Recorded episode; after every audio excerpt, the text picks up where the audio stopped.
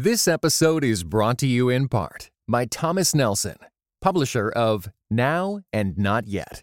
Pressing in when you're waiting, wanting, and restless for more. Written and narrated by best selling author Ruth Chou Simons and is available everywhere audiobooks are sold. And now, Christ and Pop Culture presents Persuasion with Erin Straza and Hannah Anderson.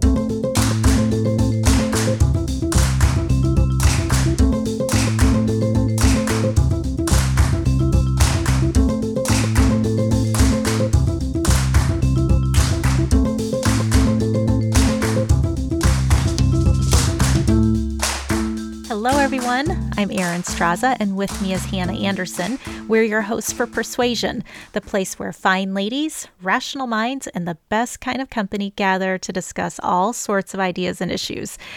Thanks so much for joining the conversation today. We're in the middle of a series titled Go Home Finding Our Way. And each of these conversations is looking at common assumptions regarding the home and its proper place in the life of both men and women and in relation to the church and the world and all of that. So, if you've been listening, you will remember that all of this started with a mandate. Hannah, we had a mandate that came up back in October, and it was real simple just two words go home. And it, it kind of set off a firestorm of discussion, and then that is what kind of motivated us to to form some thoughts about home and church and family and and produce this series. Absolutely. And I was thinking that maybe we were stirring the pot. Like maybe we should just let this conversation die down. But even in the last few weeks, I've seen other people online still talking about it.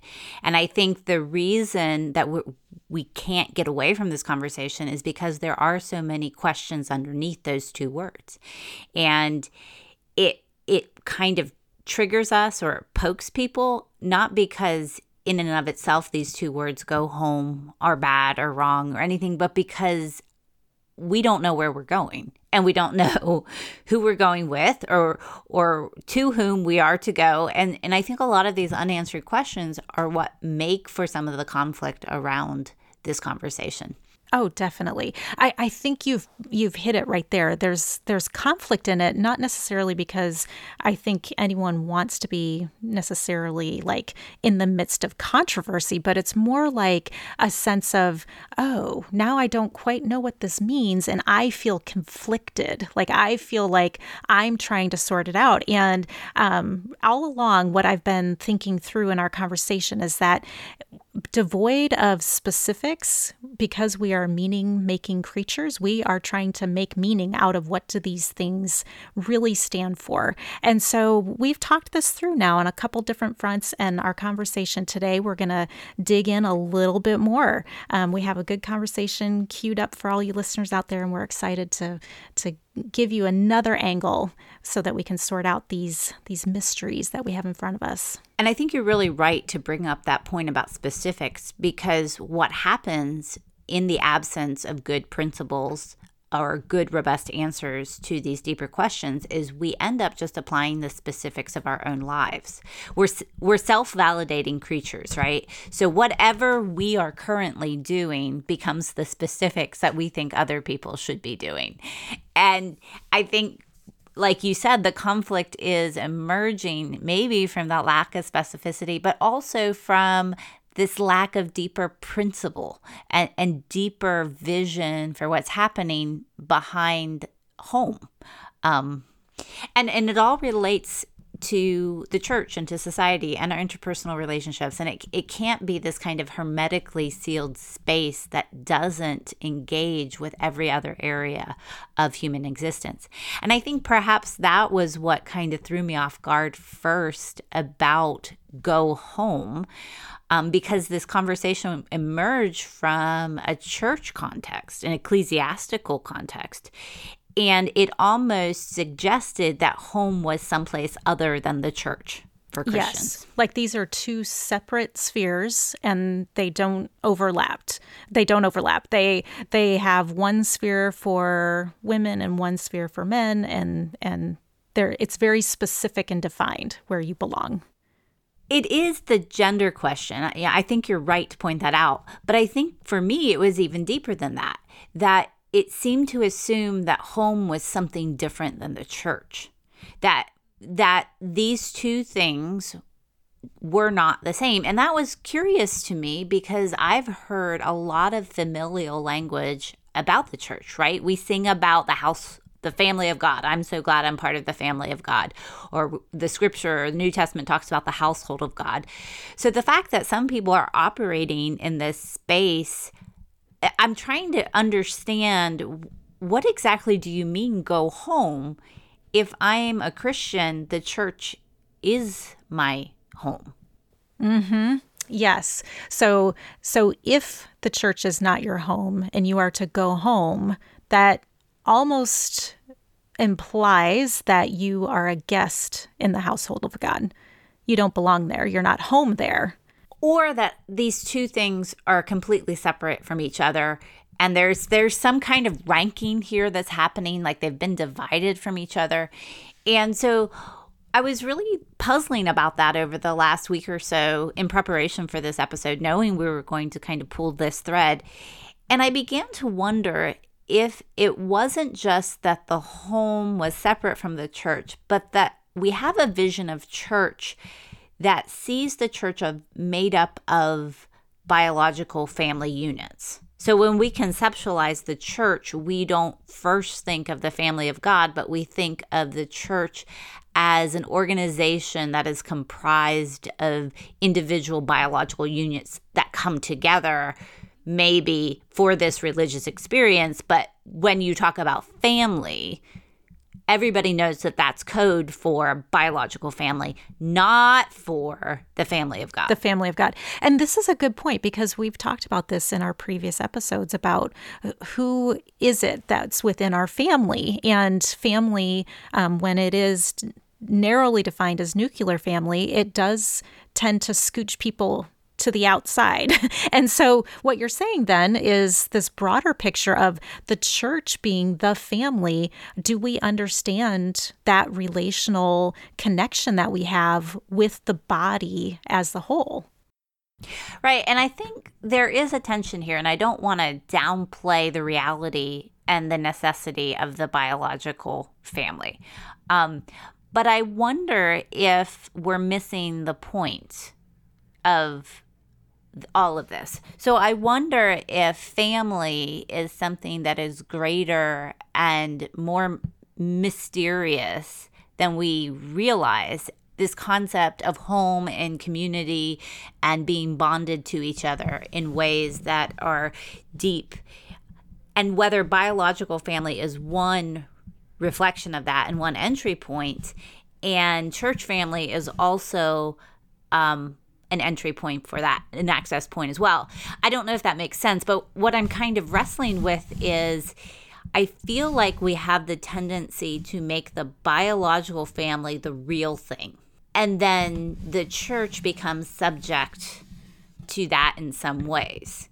That what we're really doing when we have church is just collecting biological households rather than the church functioning itself as a household or a home or a community of faith of the children of God. So I I wonder about that tension.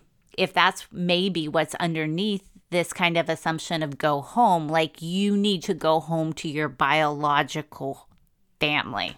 That that's the subtext. I think you're right there and uh, as you set this up as looking at the deeper things, the deeper mystery, I think that it is key to to consider that because it is easiest just to take it on the surface. And so, what if we did look at it like this? What if we did consider that there's more to this and it would allow us in many ways to have a deeper experience within the body within our church because we would understand a bit better what are those connections and ties and what does that mean for us as we are the the body of Christ as a whole. So I think you're right to pull on that a little bit and to poke on it a little bit, even though um, I want to do that, like you said, with the caution that we're not saying that your biological family doesn't matter or that it's not valuable because it is.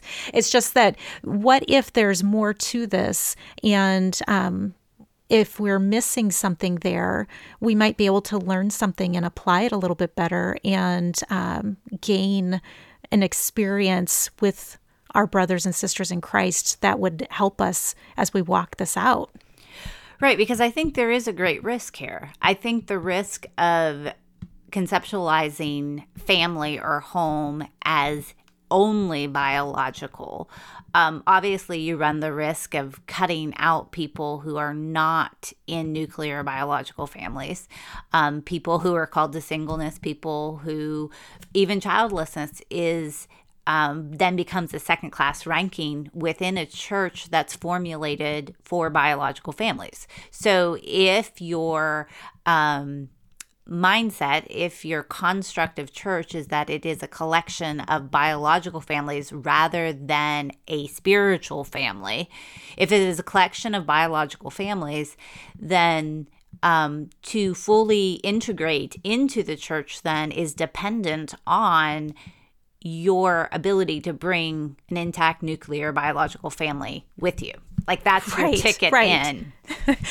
And I think this is why, uh, as a personal note, that's why I have often felt a little bit on the fringe because, as I've mentioned, um, Mike and I don't have children. And it has been not so subtly implied that we are in rebellion for not finding a way to have children in our home.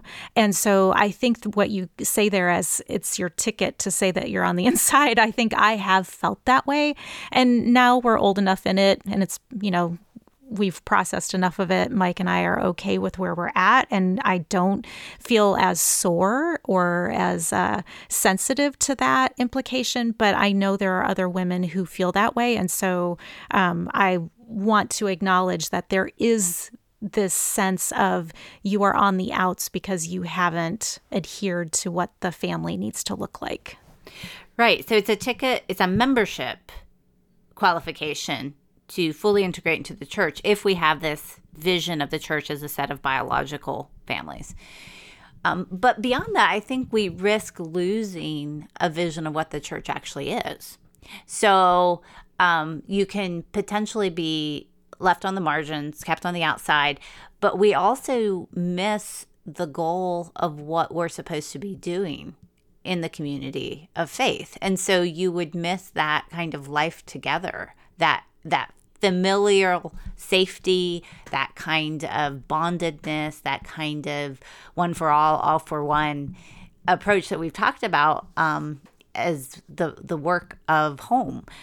And I was thinking about this particularly in respect, um, ironically enough, to the writings of Dietrich Bonhoeffer, who wrote very richly and beautifully and very theologically about the kind of vision for the church and the kind of life and community that would be reflecting the family of God. And I think one of the things that's fascinating about Bonhoeffer's work is that it emerged in a, a cultural context that actually looked like it was honoring the family, right? So, if listeners know, Bonhoeffer um, emerged through the 1920s, 1930s into um, the 1940s in Germany. And this was the same time um, that Nazism was on the rise. And what we don't necessarily associate with that because I think perhaps our minds run immediately to Hitler and the um, Holocaust and all the horrors and atrocities um, that we now know happened then. But part and parcel with that ideology was this idolization of biological family in terms of DNA and passing along certain lineage and the fatherland and the celebration of this kind of linking through biology. And if you didn't have that link, you were not part of the community so uh, it's really, really remarkable that Bonhoeffer's ideas emerged in context of that tension.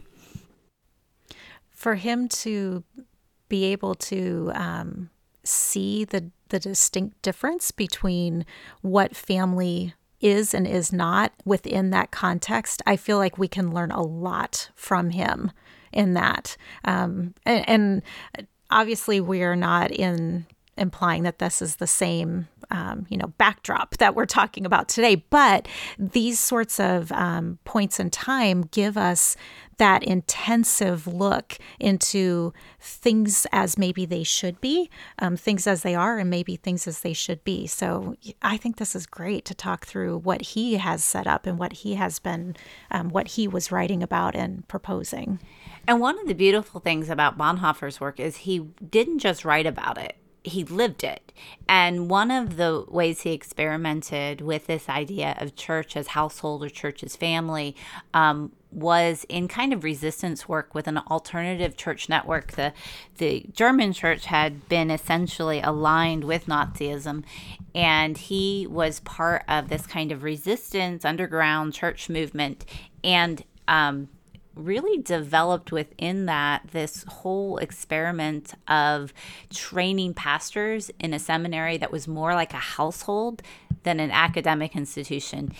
And um, I had the chance uh, recently to talk with Laura Fabrycky, who is um, a writer and has a book coming out this next month um, called Keys to Bonhoeffer's House. And what's fascinating about Laura's experience is she actually was a tour guide at Bonhoeffer's house in um, Berlin, Germany. And she had a lot of really fascinating things to share with me about his mindset toward life together, how he worked that out in um, the seminary setting, and also how he himself had been shaped. So um, this the seminary was formed by the um, what we call what American um, sort of readers of Bonhoeffer would colloquially call the the confessing church, but it was the it was the portion of the German church that pushed back against sort of the Nazi in some ways it was a takeover, but in some ways uh, it was also like a, a, an embrace of the church to to Nazi ideology and particularly to the Führer and his. So this would be Adolf Hitler, the leader, and sort of the chief discipler of um, of Germany in that time. And um, Dietrich had left Germany when basically that kind of the overwhelm of the Nazi, um, basically the Nazi success in the church, um, had taken taken over its life and then he, but he was invited back um, by um, a, a, segment of the confessing church to start a seminary. And dietrich had already had some ideas and i should say that some of his ideas really were informed by um, cross-cultural experience of his. So going back to your point about how much our cultural lens um, really guides us and and it can be kind of it can be too myopic. Dietrich had very formative experiences cross-culturally first in a trip to Rome when he was a young adult, and then that that trip and experiencing particularly Roman Catholicism informed a lot of his academic thought. Um, he wrote his dissertation. He was really captivated by um, by the Roman Catholicism that he experienced in Rome. And I think for him, he had to taste a much bigger picture of what the household of God was. And he couldn't, he would not have been able to see that from where he was being raised in in Germany. Um, and not only that, but then prior to him coming back to to Germany after being in the United Kingdom or in Great Britain, um, he he actually visited some other faith communities, so Anglican communities, Presbyterian.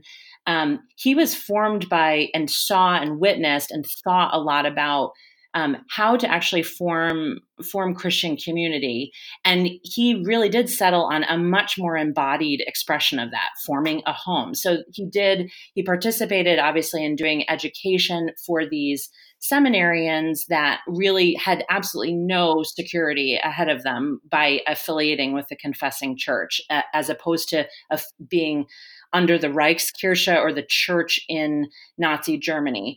Um, and I think kind of all of the robust formation that he received growing up.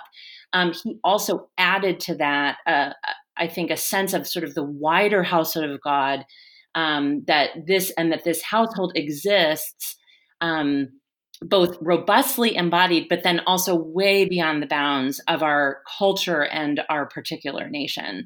And so not everyone was thrilled with Bonhoeffer's ideas. Um, in fact, there were people in there were leaders in the confessing church that actually were a little worried about some of his experiments. But um, those experiments proved to be incredibly important for most of these men, as it were, all men. Um, they they learned how to be pastors no matter where they were. Um, so whether that was in prison or it was on a battlefield, they they had been formed deeply in um, disciplines of prayer and um, and congregational singing and in um, confession like you can read about a lot of it in his book life together. And i think what we get from life together is he he often will say we cannot take for granted that we will have that we will have christian companionship. And so we need to um, we need to see it for what it is which is participation in the body of christ and um, and we need to cherish what's there. And and some of that kind of cherishing will will necessarily break some of the potential idols frankly of our culture and our nation. Um, they have to become proximate to to that ultimate vision. So um, yeah i think he put he put a lot of um, his obviously his own personal imprint on on how he shaped that that kind of household of god experiment with the house of the brethren. But um but it also was very much informed by by his cross cultural experiences and even the cross confessional experiences like cross denominational and cross confessional like really seeing the household of god from a very big very ecumenical experience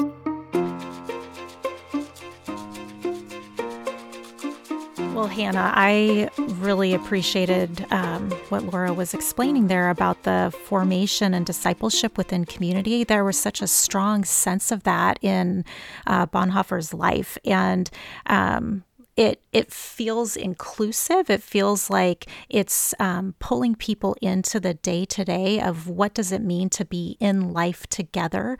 Um, there were so many good things there that she mentioned. I thought it was really interesting how she said this went beyond current culture and beyond um, current denomination, almost like it was pulling from a global sense of global cultural and global church. Um, and it it feels um, very broad and wide and not overly influenced by any one particular um, focus in life. Yeah, and the thing that struck me about that, if we're taking the metaphor of family, is I know a, a kind of global approach to the faith or an ecumenical approach can feel a little too loosey goosey, right? Mm, right, right.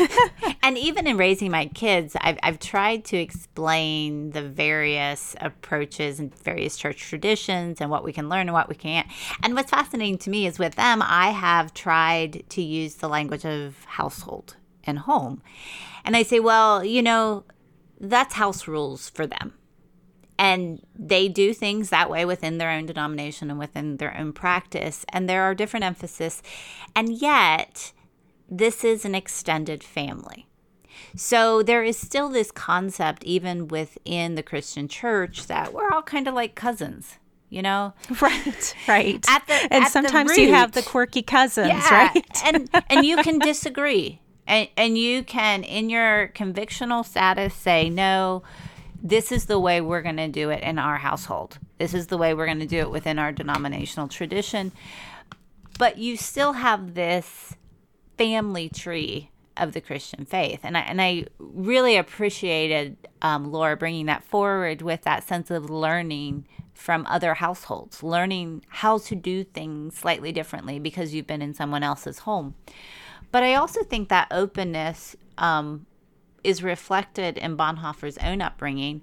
And I had a chance to talk with Laura about that that he didn't just emerge with this idea of household and home, right? He had to have that shaped in him in some way too. And Laura shared with me that a lot of this really came from his own upbringing and the way his mother shaped his biological family, ironically enough because I think for, um, at least as an American um, in this moment, if we know Bonhoeffer's name, we likely strongly associate it with his resistance work um, against Nazi Germany, the, the plot against Hitler, his eventual martyrdom.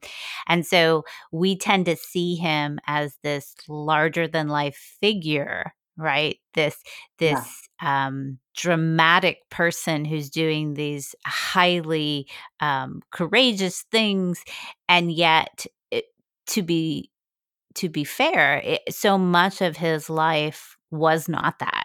Um, and so much of what um, as you said what formed him and what brought him to that point had were was much more um, domestic um, yes. perhaps, and his vision even of the household and community and his own experience of it um, maybe eventually led to that high drama at the end of his life. But there was so much formation and so much consideration of yes. much simpler things. Definitely. And that to me is what the house represented. And definitely the the Germans that I learned from who were all accomplished Bonhoeffer scholars and theologians and pastors in their own right they helped me to kind of pull my very kind of singularly trained spotlight away from that kind of lone hero of Dietrich Bonhoeffer and to see him really as a as belonging to other people. Um, and probably the pe- folks who are listening in on this conversation um, m- may be aware that he was the sixth of eight children. So he came from a really big household. And um, that household had a culture, and um, it was a very interesting culture and very deeply formed in what we would describe as sort of classically humanist traditions of learning, um, valuing education and exploration, um, valuing knowledge, whether it's coming from what we would describe as a Christian source or a so called secular source, but like recognizing truth where it exists. Um, and the the two people that really shaped that culture were his parents, um, Dr. Carl and Paula, or Paula, as we would say in American English, Paula Bonhoeffer, and they could not have been more different in terms of their um, their own backgrounds and formation. I think um, his dad was not especially religious. It was his mom that was quite pious, but she had very strong opinions about how her children were to be educated. She herself was um, had a teaching certificate, which at the time was really unusual for women, um, and particularly women of her station, because she had some aristocratic background, and and she also tended very much. Um, a very convivial and vibrant and what is best described as a porous house culture. Like she, it, their house, it seemed to just be nonstop, like salons and um, parties and um, and it, she had absolutely no time for pretension and kind of like all the false self that comes with um, you know, what we would describe often in like upper class cultures, very educated cultures. She she definitely swept people in. So Dietrich was raised with like a lot of music and he was raised with sort of drawing people in and trying to engage people where they were. And you see that then show up later on as he kind of experimented with another form of household in in the illegal seminary that started in Zingst on the Baltic coast and then moved to Finkenwalde, which is now in, in Poland. Um, I think a lot of the sort of uh, it's a it's an imperfect word, but the sort of the liturgies of his growing up, his household, I think drew on a lot of the way that he actually shaped the life of what he called the house of the brethren, this intentional community, educational community, but also lived community of, of, of Christian life. So it was full of music and um, and and also like sports and like just basically what we describe as a very whole person approach to the Christian life.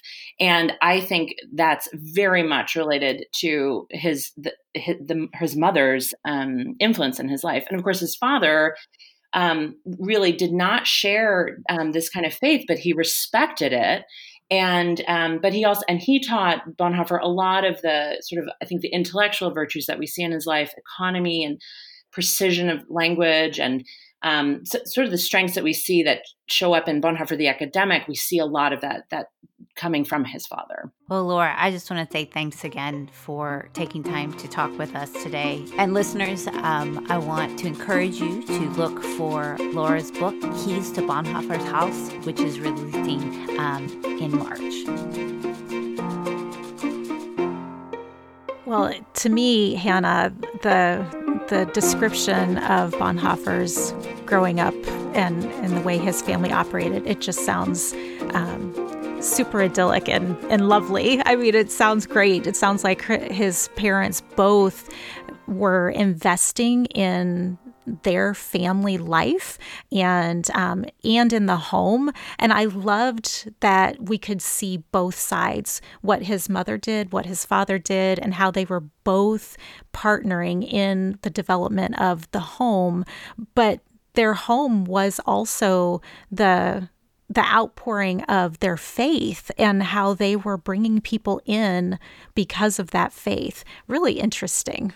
I think as well, what Laura shared underscores the point we were trying to wrestle through at the beginning was the relationship between the biological family and spiritual family. And the biological family is important. It's not like you grow up in a vacuum or you live in a vacuum.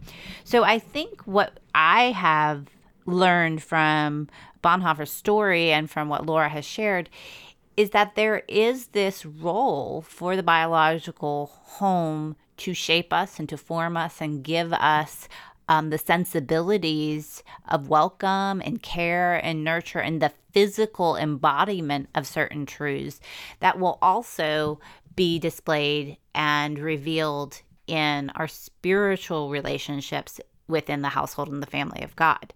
And I think that that just to me testifies to the reality that family or home is something larger than either one of those, that there is something beyond the biological family.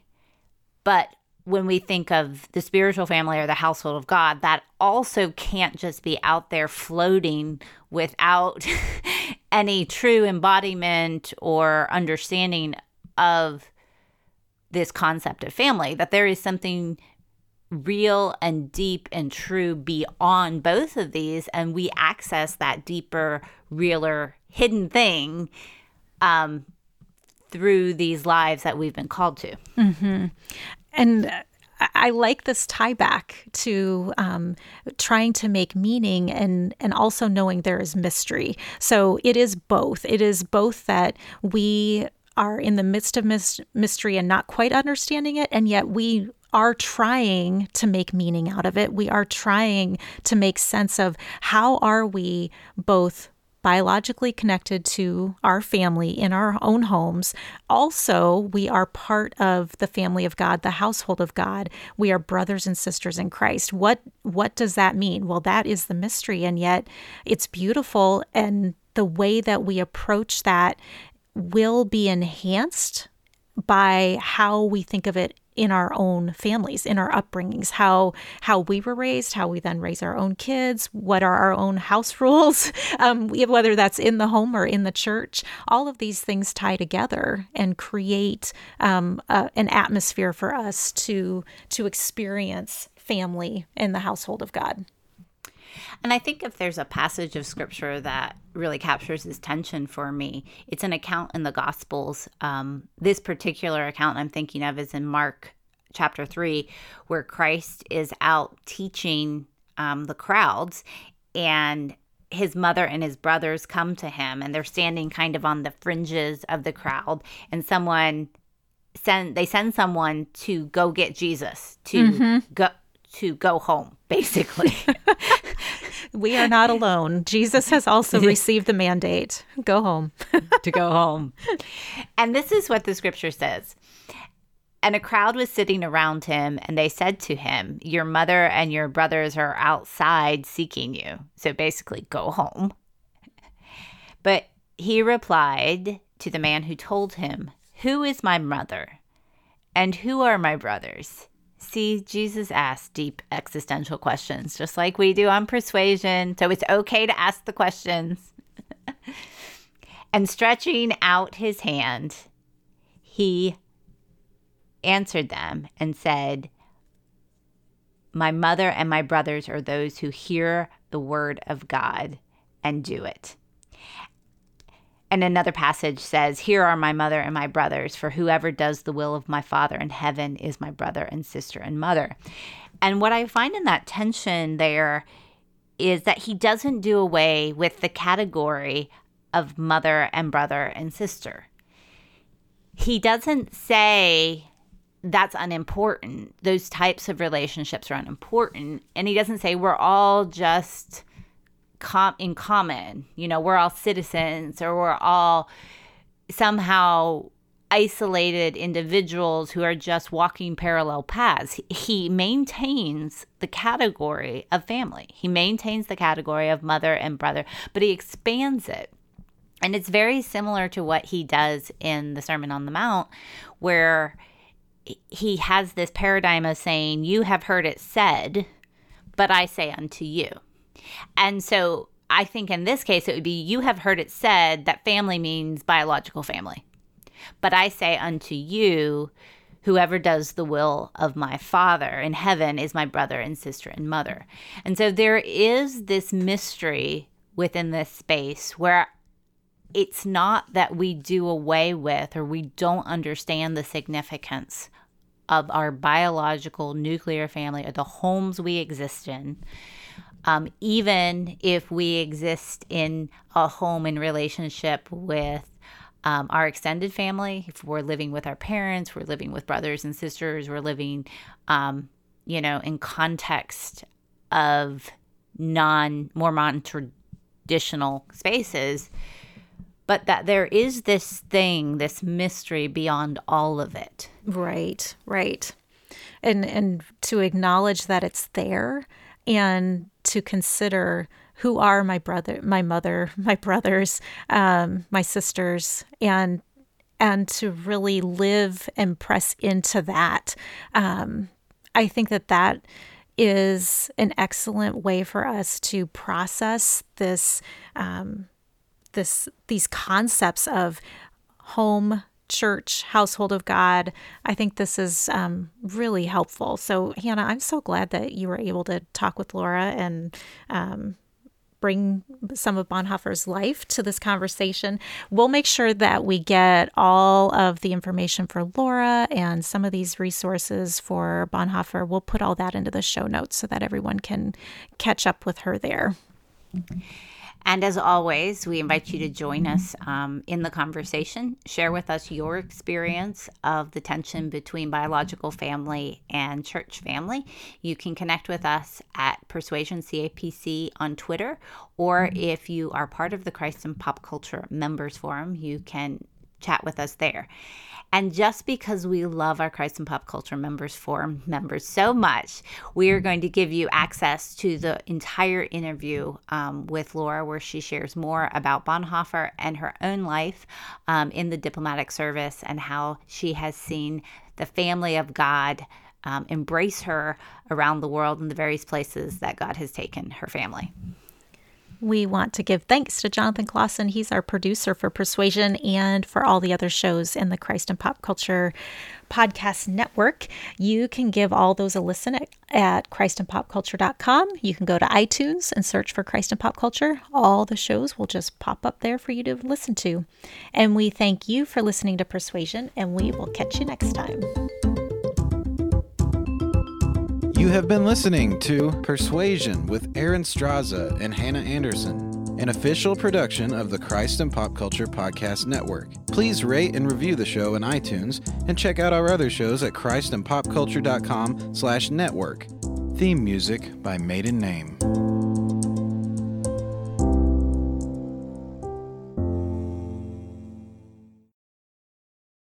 This episode was brought to you in part by Just These Guys, you know? A pastor and a psychologist team up to break down scripture and psychology, empowering you to transform by the renewing of your mind. Listen today at justtheseguys.podbean.com or wherever you get your podcasts. Just these guys, you know?